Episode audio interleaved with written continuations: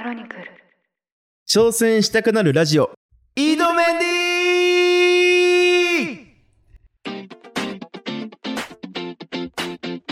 ィこの番組は僕関口メンディーがこれまでの人生で挑戦をして失敗してきたエピソードを赤裸々に語りながらそこから学んだことや今に生かされていることを語っていくポッドキャストです。改めまして皆さんこんにちは。関口メンディーです。メンディーのお仕事をサポートしているジーニーです。はいということで井戸メンディー今回が第12回。ということで前回はですね人と同じは危険信号というテーマでお話ししていきました。ジニーさんいかがでしたか？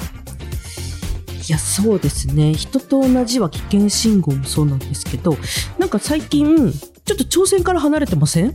あトークテーマがあったはい。おおなるほどなるほど。あでも、はい。もちろん根底は、はい。そういったもろもろも必要で、内面的にそういうことが整ってて、初めて挑戦する環境が整うみたいな感じだと思うので、はい、個人的にはいいテーマだなと思ってて、うん、ま今日もなんかそんな感じですよね。そうです、まあ、前回の話でいくと、うん。人と同じが危険信号であるならばじゃあいつもと違うことをしなきゃなっていうので、うん。挑戦をしたくなるうん。っていうことなのかなというふうに思ってるんですけど。そうですね、そうですね。はい、うん。今回はうん。また違ったテーマでお届けしていきたいというふうに思います。はい、はい。では第12回のテーマを教えてもらっていいですか？第12回のテーマは自分の弱さを認めんりどっちですか？認めるんですか？認めないんですか どっちですか？難しい。えっと今の難しいです。み認めようの認めようの方ですね。認めようの方ですね。はいはい。自分の弱さを認めようと。認めようの方ですね。はい、ということです。はい。弱いですよ、僕も。うーん。弱い弱。うん、わかります。弱々です。弱いんですよ。なんかこんな、ポッドキャストで偉そうに喋らせていただいてますけれども、本当に弱いんです。あの、メン。タルもそうですし、はい メンタル ごめんなさい。ごめんなさい。今、意志って言ってるのにメンタルって言っちゃいましたね。はい。意志。意志はい。一緒ですか？どうですか？メンタルもそうなのかもしれないです。いや、そうなんです。自分がとても弱いことを知ってるので、その弱い部分をカバーできるようなデザインとか、うんその弱い部分をカバーしてくれる人うん。に、まあ、手伝ってもらうとか、うんそういう形で今まで乗り切ってみてきたみたいなところはあると思いますね。うん。いや、人は弱いですよね。弱い前提で物事を考えた方が、僕はいいのかなと思ってて、例えば、うん。まあ、体に関するフィジカルのお話とかも以前させていただきましたけれども、うん。例えばじゃあお菓子とかも、まあ、普段食べないです、僕。うん食べないですけど、家に置いておいてしまうと、うんやっぱ手が伸びますよね。そうですよね。ん伸びますし、楽屋うん、とかそういった場所でもやっぱお菓子ご用意していただくこと多いですけれども、うん。本当にありがたいことなんですけど、あると食べてしまう。これはもう僕しょうがない。自分の欲を知ってるので、分かってるんですよ。食べちゃうって。うんなので、じゃあ例えば楽屋にいる時とかは、その自分の目の前からお菓子をどけとく。視野に入らないところに置いて、もうないものとしてそこで過ごすとか。うん。で家にあるお菓子を食べてしまうのであれば、そもそもお菓子買うのやめようとか、うんお。菓子売り場に行くのやめようとか。うん。そういうふうに日々でデザインして、うん。自分を保ってるとか、律しているみたいなところがあるのでん、基本弱いんですよ。まあ、弱さを知るから、そういう環境の仕組み作りがはいできるってことですね。そうです。なので、自分の弱さをまず認めないと、自分の現在地を知らないと何をしたらいいかってわからないと思うんで、うん。そこがやっぱすごく大事だなと思いますよね。よくおっしゃってますよね。もともとぐうたらな性格でとかもありますよね。うん。でぐうたらですよ。ね、これを聞いていただいてる人、そんなことないだろうとか思うと思うんですけどいい、すごい時間もね、きっちり朝からトレーニングして、うん。仕事もパンパンに入っていて、うん。無駄な時間一切作らない。ちょっと空き時間があったら本を読むみたいな、うん。ものすごい活動的な感じですけど、なんかそれもう、ん。元からそういう性格だったかっていうとそういうことではなくて、うん。自分の目標とか、まあ理想の自分とか、うん。成し遂げたいことみたいなのがあったときに、まあ、それをこう、達成するためには、やっぱ日頃、コツコツ何かを続けていかなきゃいけないと思ってて、うん。そうするために、で例えば誰かに宣言するとか、うん。公の場でこういうことをやりますっていうとか、うん。そうすることによって、やっぱ周りのある種の監視の目みたいな、うん。うん、自分が例えばそういうふうに宣言しておきながら、その行動が、その目標とか夢に対して沿ってなかった時に、やっぱり周りの人は、あ、口だけなんだなって思うじゃないですか。うん。そういうふうに、まあ周りの期待を裏切りたくないとかうん、いう気持ちが働くと、頑張りやすくなるんですよね。頑張りやすくなるっていうか、誘惑に負けづらくなる。なんか今の話もそうなんですけど、はい。周りにこう見られてるみたいなのを結構気にしますよね。うん今のもそうだと思うんですうよ。ん。それは逆説的にそれをうまく利用したいい仕組みだと思うんですけどう、ん。もともと結構空気読むタイプっていうふうに昔おっしゃってたなというふうに思っていて、うん。結構だから、まあ弱いっていう、それを弱いっていうのがあれですけど、うん比較的周りを気にしいですよね。気にしいですね。だもともとそうですね。とても気にしいだったんですけど、うん。まあその性格をうまく利用してるというか、そうですね。一人株主とかやってみたことですね。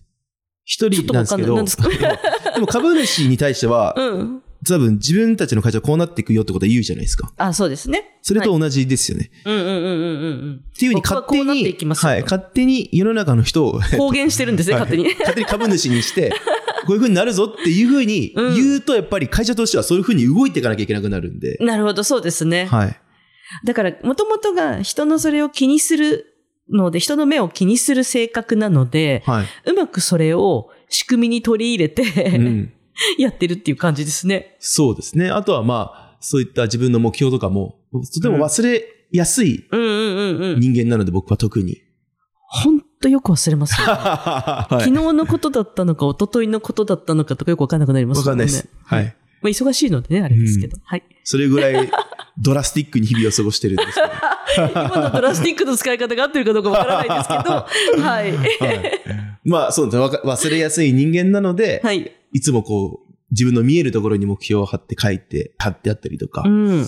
しますしね。そういう仕組み作りというか、日々の生活の中にもう落とし込んでいくみたいなところだからはありますね。そっか、だから弱さって言うとちょっとあれなんですけど、はいなんか弱点って言い換えると、うんわかりやすいかもしれないです。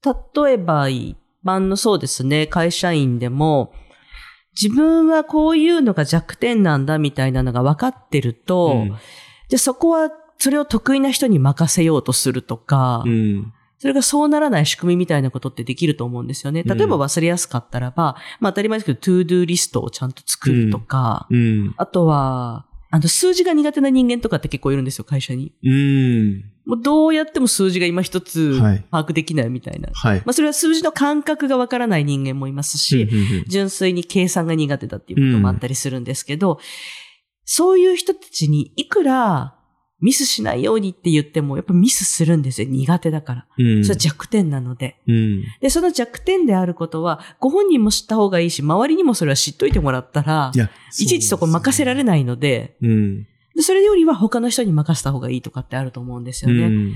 で、今のメンディの話を聞いてると、弱さっていうかその弱点を克服するというか、克服する努力は必要なんだけれども、その弱点をうまくこう仕組み化して、うん。それが弱点にならないようにするというか、うん。なんかうまく取り入れてるなというふうに思ったんですよね。うん。うん。うん。だからそういう意味でも、まず自分の何がまあ弱いところ、ウィークポイントは何なのかっていうことをうん。洗い出すみたいなのって大事かもしれないですよね。そうですね。洗い出して自分の中でも理解しておくこと？うんあとは、その周りにそれを伝えて伝えておくこと。うーん。というのはすごく大事かもしれないですよね。ううん。うん。で、なんかちょっと今お話をね、聞きながら思いました。うん。うんうんうんうん。弱み、そうですね。あと、他になんか弱み、うん、あります？自分の弱み。いやあ、、なんかよく言われてません？優しすぎるんですよとか言われません？ああ。よくね、はいスタッフさんとかもはい、よく言うんですよね、皆さんね。うん。メンティさん本当に優しいってみんな言うんですよ。優しいっていうのはすごくいいことなんですけど、はい。ある種ちょっとそれって残酷なこともあるかなとも思ってるんですよね。う。うんん。それなんかそれでエピソードあったりしますか？優しいっていうと、それこそこう、人の意見を聞きすぎるみたいなところですかね。うんうんうんうん。あの、意見として、あと聞くのもちろん大事なんですけど、例えばそれを、まあ、自分に活かすか否かっていうのはその人次第うん。だと思ってるんですけど、はい昔の僕は本当に全部聞き入れて全部その通りやってたみたいな。うーん。ところは。自分がないみたいな感じですか？自分がないみたいな感じですかね。うん。だったんで、なんかとても不安定でしたよね。うーん。一番最初のその、ちょっと意志が弱いみたいなところですかねう。ん。うん。うん。なんで、なんかすごく、こう、コロコロ、コロコロというか、こう、意見が変わりやすかったりとか、うん。あの人の前ではこう言ってたけど、この人の前ではこう言うみたいな、それなんか違くないみたいなとか、はい。そういうぐらい、なんか相手をおもんぱかりすぎて、うーん。パカりすぎて、言いたかったですね。はい。パカりすぎていたのがあるかもしれないですね。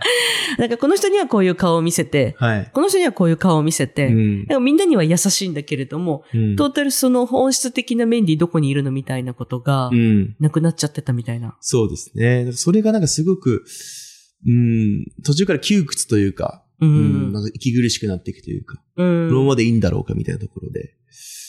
なんで、そういう立ち回りというか、いうのをやめるようになっていきましたね。なんかそれはきっかけですか？ありました？まあそれも要は人の目を気にしすぎるみたいなところだと思うんですけど、嫌われたくないみたいなああ、嫌われたくない。はいうん。ところだと思うんですけど、うん。それこそ多分コロナ禍だったと思うんですけど、嫌われる勇気っていう、まあいわゆる名名著と言われてるような本を読んで、うん。そうだよなと。どうしたって自分のことを嫌いになる人はいるしなと。うん。じゃあ、なんか自分らしくというか、自分の意見をもっと口に出したりとか、うん。そこでまあ、衝突することもあるだろうけれども、それは必要なことで、そこからまたさらに関係が深まったりとか、相手のことを知る機会にもなるので、自分が思っていることとか、意見はどんどん口にしてみよう、みたいなところでマインドチェンジできた。ののはあると思いますねなんかちょっと今自分は何がウィークポイントかなって考えてたんですよね、お話聞きながら。じゃあ、秋っぽいんですよ。うーん。これが結構、まあ、弱点かなというふうに思っていて。でもよく考えるとメンディも秋っぽいですよね。うん、どちらかというと、はい。まあ、秋っぽいので、飽きないようにする仕組みみたいなのを考えるみたいなことで言うと、うんさっきのその弱点を活かしてう、ん。何かプラスに変えてるようなところはあるんですけど、うん。だから新しいことをすぐこうやりたくなるというか、うん。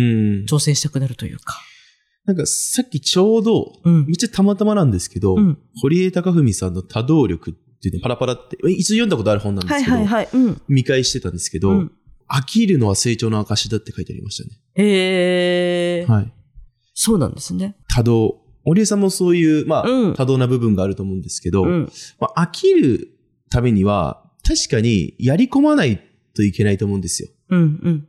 そうですね。やり込んで、あ、これもなんか答え分かったなとか、うん。これもなんか簡単にできるようになったなってなるから、多分次のことをやりたくなると思うんですよね。うーん。ある程度なんか見えたな、みたいな見えたところでなみたいな。すよね。うん。それはそうかもしれないなので、そ、の、秋っぽいっていうのは、時にこうネガティブに捉えられやすいんですけど、実は自分の成長速度が速いっていうパターンもあるなというふうに思ってて。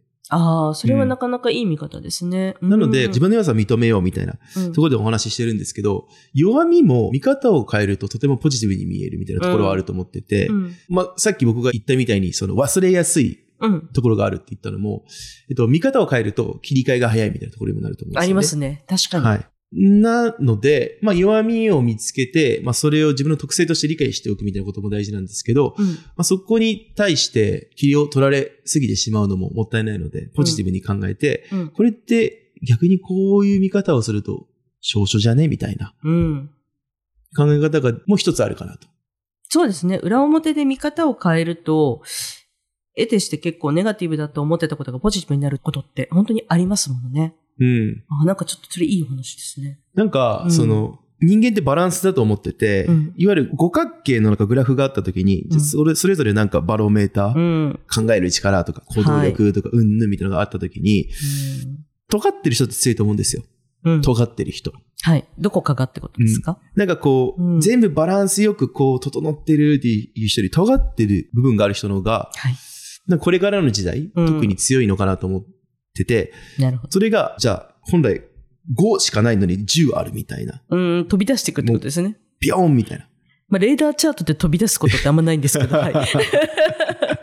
でもそういうことですよね。ビョーンみたいになってるのも強いですし、でも逆にこれ、0とか1っていうのはこれ逆方向に尖ってるわけですよ。うん、そうですね。いや、うん。あ、そっかそっか。だから今弱点のところがそうなるわけですよね。だからマイナス20とかビュン 逆にこ それも特性、それも特性みたいな。今皆さんに見せてあげたいどんな格好で マイナス20を説明してるかを。う、でもそれはそれで、もはやもう特性っていうかもう長所ですよね。すごいですよね。その尖り方は。いや、そうですよね。いやいや、すごい歌下手だったじゃないですか。はい。でも歌下手で人に覚えてもらったりしましたよね。しました。はい。しましたし、それ一つのキャラみたいになりましたものね。でし、その、それだからこそレバレッジが効くみたいなところもあって、うん。その、例えばダイエットとかだと、200キロある人が、うんじゃあ150キロにするのと、うん。60キロの人が40キロに、いやいや50キロぐらいにするみたいな。うん。うんこれってうん、量力と全然違うと思うんですよ。全然多分違いますね。、200キロの人が150にする方が楽なんですよ。楽ですね、きっとっ。ていう風に、逆にめちゃめちゃ尖ってても、そこを、えっと、まあゼロとかに戻すことって、結構、他のことに比べると簡単だと思うんですよ。なんか少し戻していくみたいな。それだけでも、あ、良くなったねってこう、言われることもあるだろうし、とか。それはすごい面白いですね。そのだから弱さじゃなくって、低くなって、ジャンプするみたいな今考え方ですよね。はい。うん。いずれにせよ、だからどこが自分が低いのかっていう、そのウィークポイント、ここがウィークポイントじゃないですね、もはや。だからここ低いんだから、はい。高く飛べるよってことですね。高く飛べるし、その時の自分を知っている人からすると、いやあんなんだったのに、あ、マシになったね、みたいなところもあるいや、確かに。だからマシになってねっていうか、もうすごい、すすごいねすよね成長じゃないかと。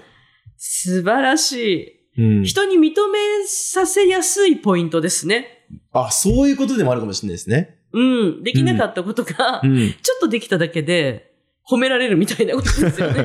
はいはい、本当にそうです。それめちゃくちゃ今気づきです。面白いですね。そういう見方もできますよね。面白いですね。バラバラとしましたけど、うんまあ、今回は、まあ、自分の弱さを認めようっていうことでお話ししてきましたけど、うんどうですか？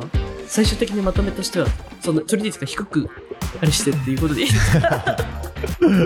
まあ、まずでも、やっぱり大前提、その自分の弱さうんが何かを知ることは大事ですよね。いいわゆる自分を知るということ。で自分を知った上で、その弱さをカバーするような生活デザインにするったりとか、うんそれをカバーしてくれる人に何か手伝ってもらう。うんみたいなこともありつつ、一方でその弱さっていうものは見方を変えれば長所にもなりうるという。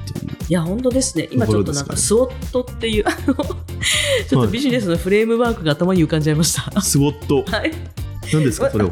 皆さんは多分ご存知だと思うので調べていただけたらいいんですけれども、はい。自分のね、なんか強みとか弱みとかを、うん。こう書き出すんですよね。ほまあ、社会環境みたいなものと照らし合わせて、う。はい。じゃあこの弱みっていうのは改善した方がいいよねとか、うんこの弱みは捨てた方がいいよねとか、うんうんうんまあいろいろとこう出てくる分析する、んまあ、企業分析だったりとか、うんうんうんプロジェクトの分析だったりができるフレームワークなんですよ。うんそれ個人にも今できそうだなっていうのを、うん今ちょっと最後にして思いました。